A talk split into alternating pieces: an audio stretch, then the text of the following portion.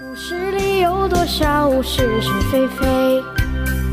故事里有多少非非是是？《侍卫官杂记》，作者宋乔，由事了播讲。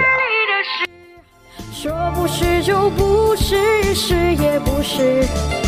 故事里的事，说是就是，不是也是。早上我和老杨还没起床，小张就跑来把我们叫醒。快九点了，怎么还不起？你看懒骨头！小张使劲的咬我。我张开两眼，打着哈欠。小张，你这这么早找我们，什么事儿啊？其实我是装糊涂，心里完全知道他是要找我们一块进城。今天好容易轮到休息，还不还不多睡会儿？老杨伸伸懒腰，哎，跟着就点起了一支烟。昨天不是说好咱仨一块进城吗？难道你们俩都忘了？小张有点不耐烦。哎，你不说我还真忘了。老杨装的更像，我还想和小陈去陆大游泳池游泳呢。小张，何必这么紧张呢？这么早进城，鬼也找不到一个。过惯夜生活的太太小姐们，哪在中午这以前会来呀？我一翻身坐起来。既然你这么急进城，午饭可要你请客。还有，反正已经打扮好了，闲着没事儿，不如去宪兵团，哎，借辆车。老杨很悠闲地说：“好好好，一切照办。你们可都快点准备好。”小张转身往外就走。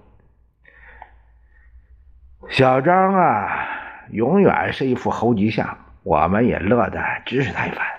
老杨笑着说：“反正我是先生的忠实信徒，以逸待劳，以不变应万变。”嘿，你对先生这套理论背的这么熟啊，大有做政治部长的资格了。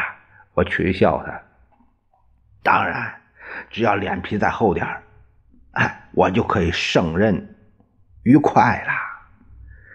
老杨大笑起来。我们刚刚洗脸漱口完毕，小张已经借好一辆车子回来了。他又催我们快点穿衣服，不要在那儿磨蹭。到大门口一看，小张居然借到一辆轿车，老杨和我不由得都夸他两句。小张得意洋洋地说：“既然要找女人，就得神气点再说吉普车太容易暴露目标。”不如在轿车里随时动手动脚。少废话！老杨打断他的说话头，催了半天要走，我们这会儿又不着急了。小张开车，我坐在他的旁边，老杨却一个人坐在后座。他开玩笑说：“还不错，今天连司机带副官，嘿，都找到了。”我们先到哪儿？哪儿？小张问。当然，先找个地方填满肚皮了。再商量作战计划。老杨说的非常顺口，我们三个人一路说说笑笑，不知不觉已经到了精神堡垒附近。小张把行车的速度降低，他问我和老杨：“我们在哪吃饭？四川菜还是下江菜？”客厅主编，我们两个异口同声：“白玫瑰怎么样？地道的川菜。”小陈今天晚上要吃川菜，现在再吃不会倒胃口吧？老杨和我开玩笑，他意思指的是十七姨太，到五芳斋去也可以，我不一定坚持要去白玫瑰呀。小张显然不明白老杨是寻我开心。白玫瑰，白玫瑰，我连声说。我们两个人是多数，让老杨一个人去五房斋好了。小陈儿，只要你不怕倒胃口，我当然更不在乎。老杨笑嘻嘻地说：“到了白玫瑰，我们刚好找个座坐下，老杨就匆匆地走开，说是去打一个电话。我们点完菜，他才回来。给谁打电话？小张。”我替你邀了个小姐，哎，马上就来。哎好极了，好极了！小张非常兴奋，立刻又把茶房找来，多要两个菜。你们三位今天怎么啊？有进城的雅兴啊！站在我们身后的警察局长是汤毅啊，请坐，请坐。我们三个人一起让座。小张正要找茶房预备再加两个菜，老杨却笑着说：“小张，我找小姐已经来了，在哪儿呢？”小张连忙站起来，四处张望，就在这儿。老杨指着汤毅：“难道你没有见过汤小姐？”我不禁放声大笑。刚才再也没有想到汤毅就是他打电话给找来的。老杨，岂有此理！小张要动肝火的神气。其实，只要汤局长肯帮忙，十个小姐也找得着啊。我设法缓和他们之间的紧张空气。汤毅简直不知道怎么回事我就扼要的告诉他老杨和小张开的玩笑，他也笑了。嗨，没问题，没问题，包在我身上。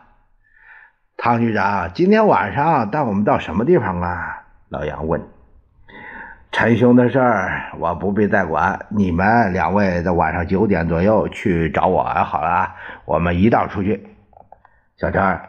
我们晚上要分道扬镳了。他们两个说：“我摸摸口袋，一看日记本还在，就想到汤毅上次给我的电话号码。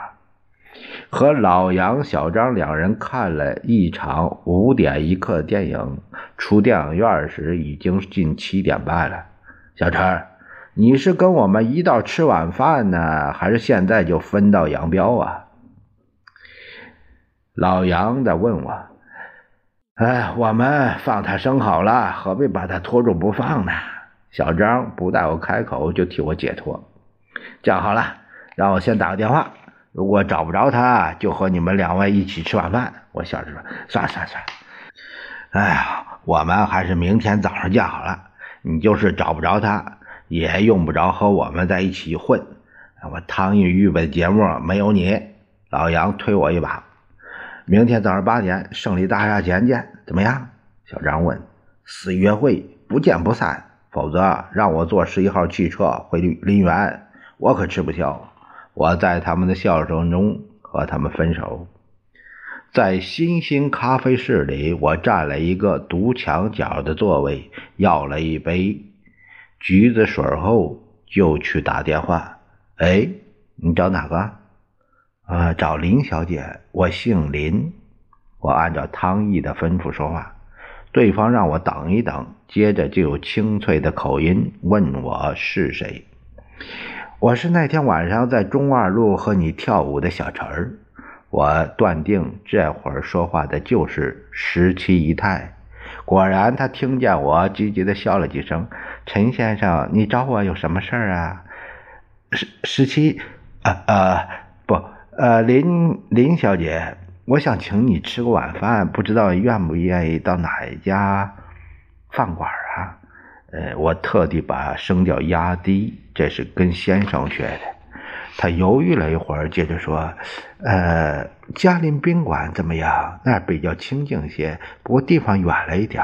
好，呃，就嘉林宾馆，我们八点半在那儿见。”我连忙说，挂上电话一看。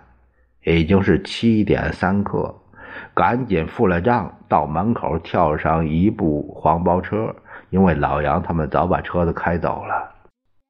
在嘉陵宾馆的餐厅里，一直等到九点钟，还没有看到他的影子，我实在有点不耐烦，连看了几次手表。忽然有一个示意走到我的跟前，低声问。您是不是陈先生？楼上二十七号房间有一位林小姐在等着你。我这一下可高兴极了，连忙大踏步赶到楼上去。在二十七号房间里，他已经叫示意摆好了两个人的餐具。刚才我上楼时看见你一个人在那餐厅里，像个呆子。他笑得那么动人，我紧紧握着他的两手。除掉跟他一起笑外，什么话也不会说了。吃完饭后，我们继续留在那个房间里。故事里的事，说不是就不是，是也不是。故事里有多少是是非非？故事里有多？